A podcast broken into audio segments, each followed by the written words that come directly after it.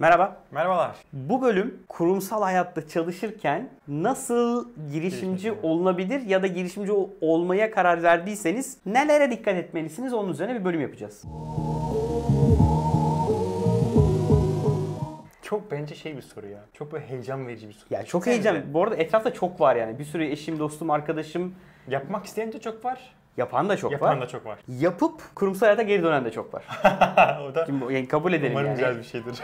Bence güzel bir şey. Geri dönebiliyorsan güzel. Geri dönebilecek bir yer bıraktıysan güzel. Çünkü o da zor bazen. Peki nasıl başlıyor? Yani en azından ben kendime bir örnek vereyim. Benim ilk girişimi kurmadan önce böyle girişimcilik diye bir şey varmış dediğim nokta tamamen TechCrunch. Evet. 2010 mu? 2011 yıllarında ben TechCrunch okumaya başlayınca aslında bakış açımı değiştirebildim. Bence ilk adım da bu olmalı. Ve böyle heveslenmeye başladın. Evet, ya yani güzel bir şey galiba diye. Yani bir wannapreneur diyorlar buna İngilizce'de. Wannapreneur. Türkiye'de yani girişimci olmak isteyen, istekli girişimciliğe istekli. İlk başlayan nokta aslında tamamen değiştirmek gerekiyor. Mindset'i. Kafa yapısını değiştirmek gerekiyor. Benle başladı o TechCrunch'ta. TechCrunch'taki girişimleri okurken, yazıları okurken biz İşte 9-5 çalışıyoruz, işimiz var, gelip gidiyoruz ama bir yandan da benim yaşımdaki gençler bir şey yapmaya çalışıyor orada. Kendi platformlarını kuruyorlar, kendi teknolojilerini üretiyorlar, işte yatırım peşine koşuyorlar.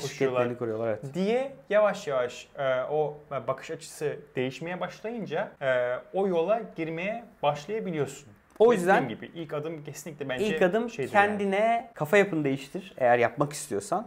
Ve bir şekilde iş hayatının dışında keyif alacağın, bak bu önemli. Yani yaparken usanmayacağın, bıkmayacağın yeni bir hedef belirle. Aynen. Ya ben böyle bir konuda bir şey yapmak istiyorum mu bir kere bulmak lazım. Aynen. Bu arada bir yerde maaşlı çalışırken bu ilk adımı yapabilmek kadar da kolay bir şey yok. Çünkü çok böyle trend bir konu artık girişimci olmak, ben girişimci olacağım demek. Herkesin kafasında milyon tane fikir dolaşıyor.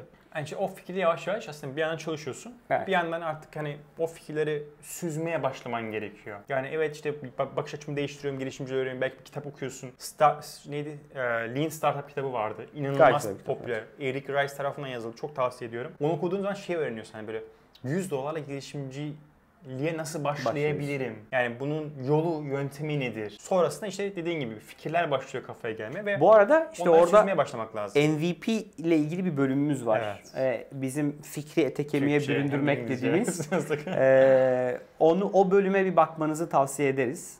Yani bir fikrim var da bunu ilk nasıl ateşini yakarım, çok az para yakıp nasıl bu fikrimin piyasada değer bulabilecek en yalın halini getirebilirim. Evet. Sonrasında başlamak gerekiyor. Yani şimdi mindset değiştirdik, bakış açımızı değiştirdik, işi biraz öğrenmeye başladık, fikrimizi bulduk. Ardından geliyor. Yavaş yavaş artık network kurmaya başlamak lazım. Yani belki bir co-founder bulmak gerekebilir. Birazcık o fikrinize hala çalışıyor olmak lazım. Bakın tabii, daha hala çalışıyoruz. Hala ayın birinde maaş yatıyor. Yani o kısım çok kritik yani.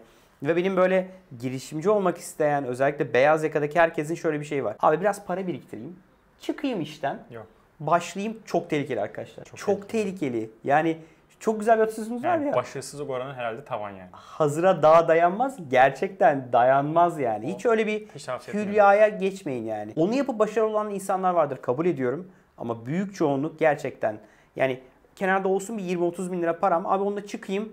Bu beni zaten 3-5 ay idare ettirir. O arada da işi kurarım. 5 ay sonra para kazanan bir iş yok. Yani benim en azından hayatımda gördüğüm, abi ben bunu çıktım, 2 ay sonra ürünü çıkarttım, 3. ayda para kazanıyorum diyen bir girişimci ben tanımadım. Varsa kontrol. Yani hakikaten işten arta kalan zamanda, o da çok bence etik ve önemli bir konu. Evet. Yani unutmayın, gün içerisinde çalıştığınız şirkete zamanınızı aslında satıyorsunuz. Yani o şirket size o saatler arasında orada verimli bir iş yapmanız için o parayı veriyor. O yüzden o etik bence çok önemli.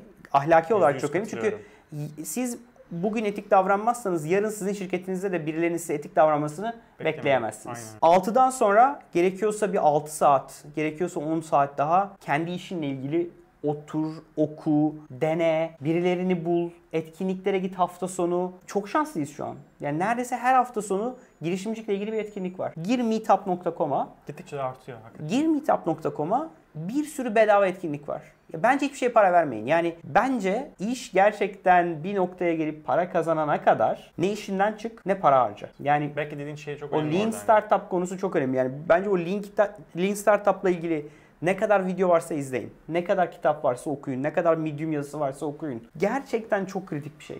Bir kitap vardı hatta $100 gelişmesi yaparım diye.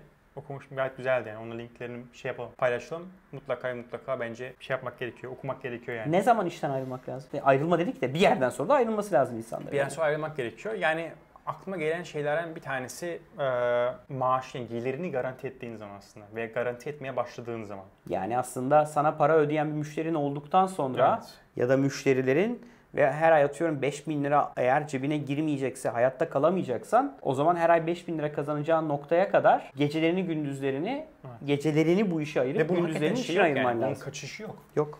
Yani bunda işte daha az çalışıp da yapayım veya biriktirip de yapayım. Yani bu da başarısız olma oranınız çok çok yüksek. Evet. Dediğin gibi veya yatırımcı olabilir. Yani bir noktaya geldin, belki birkaç müşteri içeriye girdi. Sonra bir yatırımcı dedi ki gel seni ben fonlayayım. Evet.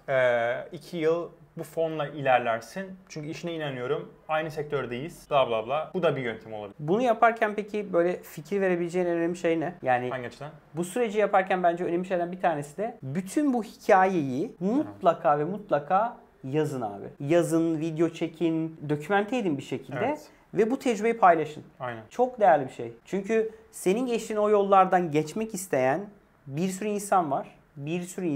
Ve o insanların senin söyleyeceklerine ihtiyacı var gerçekten. Kesinlikle. O kadar çok yorum geliyor ki bize. Ya paylaştıklarınız inanılmaz değerli, bizim için bakış açımızı değiştirdi. Yolu durduran mı var mı? Evet. Yolu durdurup ya ben sizin YouTube kanalını izliyorum. Hani sizin verdiğiniz bilgiler sayesinde... Bu arada bir şey diyeceğim. Acayip mutlu oluyoruz. Evet. Yani çok teşekkürler yani. O bilgiler sayesinde yorum yani yazanlar daha farklı bakabiliyoruz. Yani out of the box derler, yani kutunun dışına düşünme. O kadar diyor kutunun içine girmişiz ki sizin videolarınızı izliyoruz. Bir yandan şey diyoruz hani ya bir dakika ben böyle düşünüyorum ama şu açıdan da bir bakayım. Evet. Deyip farklı bir bakış açısı kazanıyor. Bu aslında tam da yapmak istediğimiz şey. Yani biz niye bunu yapıyoruz? Yapmak istediğimiz şey ya bir şeyler, hep söylüyorum bunu, birçok bölümde de söyledim. Söylediğimiz şeylerin %100'ünün doğru olmasını beklemeyin. Aynen. Yani biz kendi düşüncelerimizi, fikrimizi, tecrübemizi paylaşmaya çalışıyoruz. Lütfen söylediğimiz her şeyi direkt alıp uygulamayın. Ya bugün söylediklerimiz de öyle. Ya deyin ki yani Koray'la Arman bundan bahsetti ama ya benim gerçekliğimde bu böyle değil. Benim gerçekliğimde bir iş yapacaksam işten ayrılman gerekiyorsa ayrıl, tamam. Yani ama bizim söylediklerimizden de birazcık en azından kendinize, kendi fikrinizle, kendi gerçeklerinizi harmanlayıp bunları egzeküt edin. Bence çok önemli. Ne olur bizim söylediğimiz bir sürü yanlış şey söylüyor olabiliriz. Bize göre doğru, bizim yaşadıklarımızdan çıkardıklarımızı paylaşmaya çalışıyoruz. O yüzden ne olur kendi doğrularınızı harmanlayıp bu işi hayata geçirin. Ne yapacaksanız eğer. Katılıyorum. Umarım bu bölümde faydalı olmuştur. Umarım. Çok teşekkürler izlediğiniz için. Eğer kanala hala abone olmadıysanız lütfen aşağıdan abone ol butonuna basıp ya da subscribe'a basıp kanala abone olun. Ve her hafta yayınladığımız bölümlerden haberdar olmak için de çan işaretine basarsanız her bölüm geldiğinde size bir notifikasyon gelecek. Biliyorsunuz Gümlet Medya ile beraber yapıyoruz bu bölümleri. Gümlet Medya'da bizim dışımızda 3 podcast daha var. Girişimci Muhabbeti, Serbest Oyun İmalatı ve Paraşütle Üretim Bandı. Ufak bir hatırlatma. Serbest Oyun İmalatı tam da bugün bahsettiğimiz o journey'i anlatıyor. O hikayeyi anlatıyor. Yani onlar bir oyun şirketinde çalışırken çıkıp bir oyunu şu an hala geliştiriyorlar. Bir serbest oyun, yani bağımsız bir oyun. Ve o oyunu geliştirme sürecinde yaşadıkları tecrübeleri ve oyunla ilgili dışarıdan topladıkları aslında dataları paylaşıyorlar. Okay. O yüzden çok keyifli. O yüzden siz de mutlaka kendi hikayenizi kayıt altına alın. Kesinlikle. Bu podcast olabilir, video olabilir, yazı yazabilirsiniz. Günlük olabilir bile yani. Sadece bir Twitter feed'i oluşturabilirsiniz. Aynen. Ama mutlaka yaşadığınız tecrübeleri paylaşın. Yani biz de burada yanlış yaptıklarımızı paylaşmaya çalışıyoruz. Doğru yaptıklarımızı paylaşmaya çalışıyoruz ki en azından bizim yaptığımız hataları bizden sonra bizi dinleyen birileri yapmasın. Kesinlikle. Çok teşekkürler. Çok teşekkürler. Görüşmek üzere. Görüşmek üzere.